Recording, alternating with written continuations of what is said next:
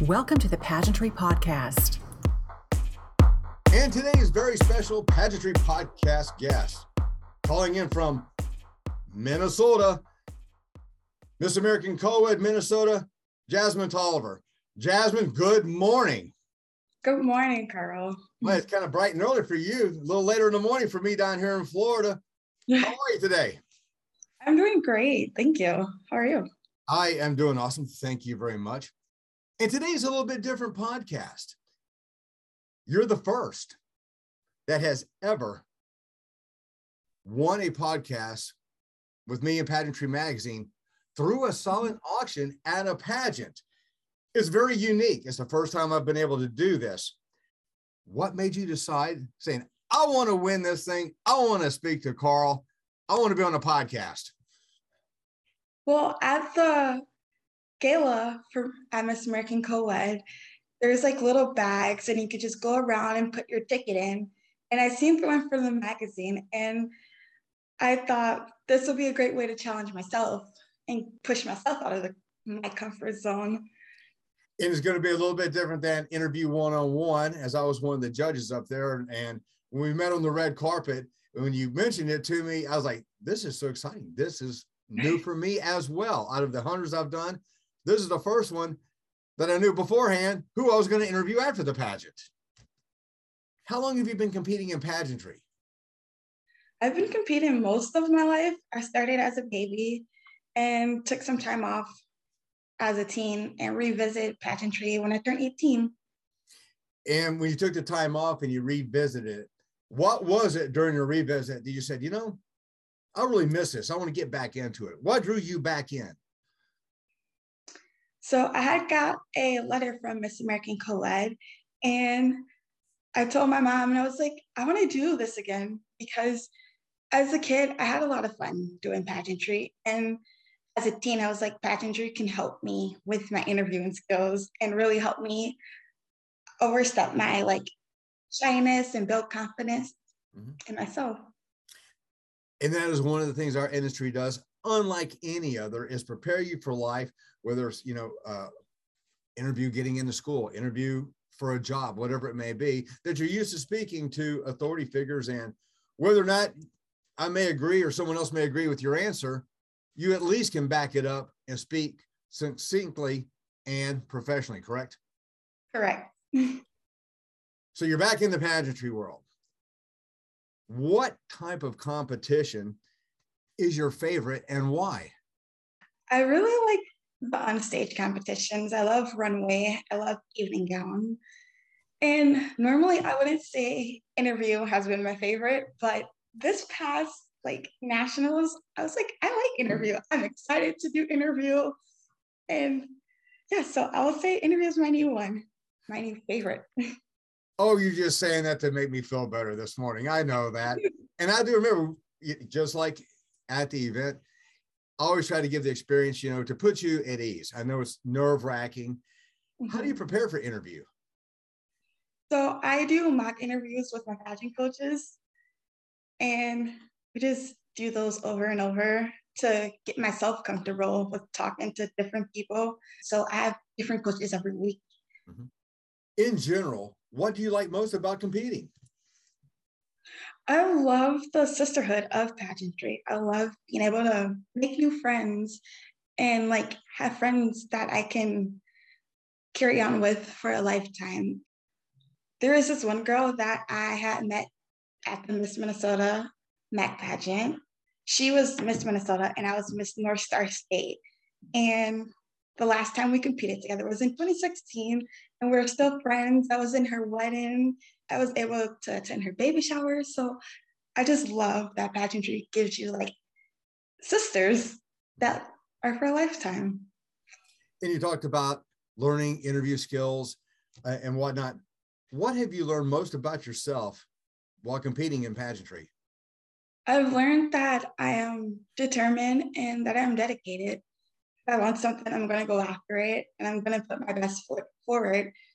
Coming back to pageantry over and over after like losing, I haven't let that affect me negatively. I it actually lights a fire under my butt. Just each year I'm like, I'm gonna come back stronger. I'm gonna do great.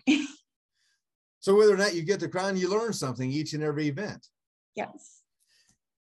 Let's talk a little bit about your platform. Joining hands with our warrior friends. Yes. What is it about? What got you involved?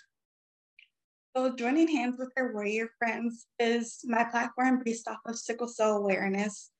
Um, I myself have sickle cell disease, and it's something that affects like my family. My little cousin also has it. So, with that platform, I'm able to educate people about sickle cell and show like how to be a friend to someone suffering from a chronic illness.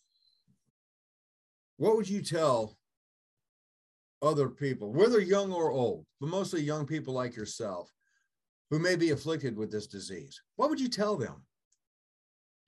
Don't let fear hold you back. A lot of times for myself, I would like hold back from activities because I wasn't sure if I would have a flare up with my sickle cell crisis.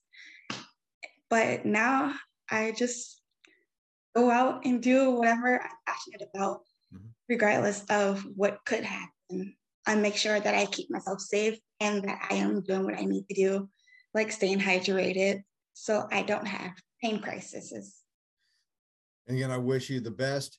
I know uh, many people live with, you know, invisible diseases, and uh, you are one of them. So I commend you on bringing this to the forefront to all of us here within the industry.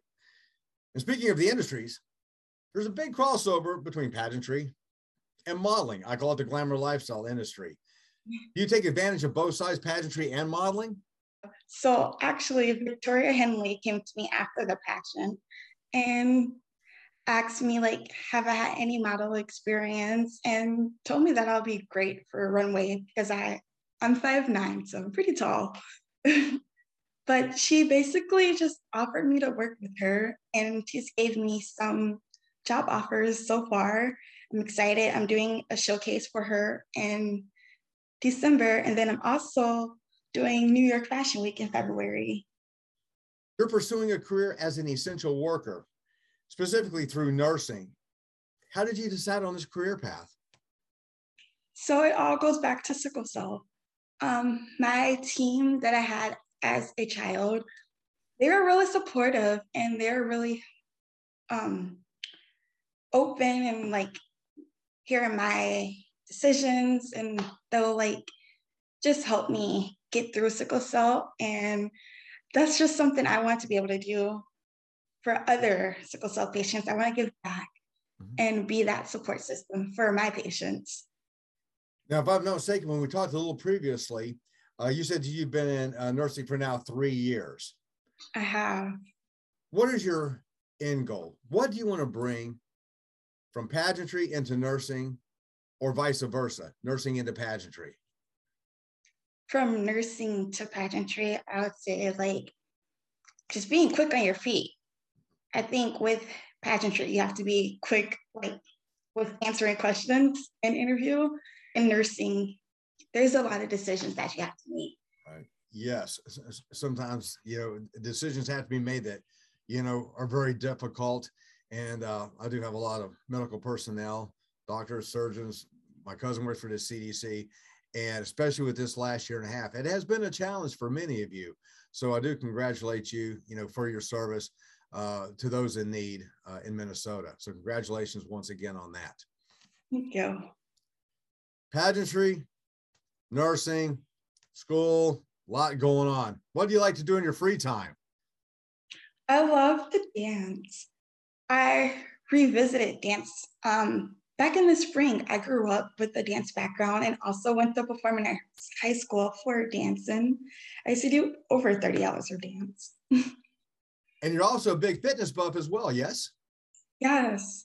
So my dance studio, no, the owner of the dance studio was the captain of the Timberwolves dancers.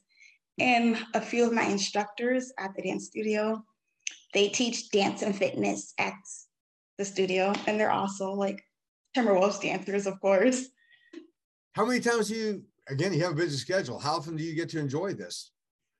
So I work out three times a week at the studio, and we do like a circuit style training. And then I am also taking like probably three to four dance classes as well. So I'm like a nursing assistant, a student, a student by day, and then dancer by night.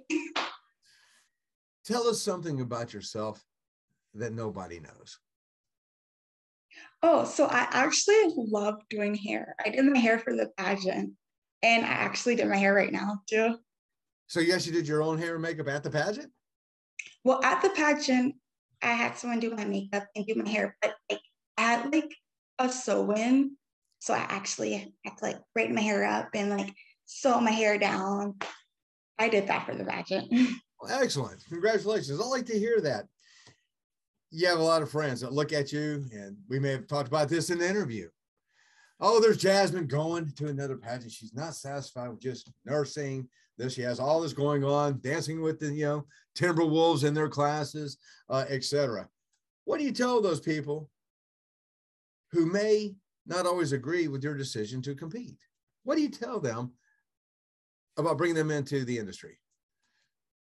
Well, so people think of pageant like people as tellers and tiaras based off what they've seen on TV.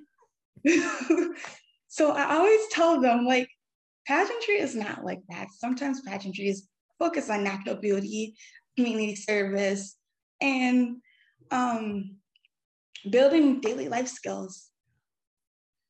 And have you had friends of yours uh, from outside the industry say, you know, Jasmine's doing wonderful. Look what it does for her. I'm going to enter a pageant. Do you have any friends like that yet? I have. I have family as well. I have a little cousin that wants to do pageantry. So she, I'm looking for a pageant for her to compete in. She doesn't want to do it by herself. She wants me to do it with her. But I'm 25 and she's like 15. It's like there's not a lot of systems. Like I aged out. there's always systems with a lot of age groups. And you are no stranger to pageantry. I know you've competed in several different systems. So obviously, you feel that's done something for you. You've learned something from it, and now you enjoy sharing with others. What would you like to tell all those out here in the glamour lifestyle industry about Jasmine? What do you have to say to them? It's not too much glamour about me. I live in Code, Minnesota, so a lot of times I'll be in like joggers. this is the most glam you'll see. I'm competing in the pageant or doing modeling. Well, again, you know, I want to congratulate you as the first, the initial, the inaugural pageantry podcast winner from a national event with their fundraising raffle. And I'm so proud that you called in this morning. It's been a pleasure meeting you at the event as well as here this morning. Any final thoughts? Any parting words? No, thank you. I'm excited to have met you and to do this podcast with you. It was a great opportunity.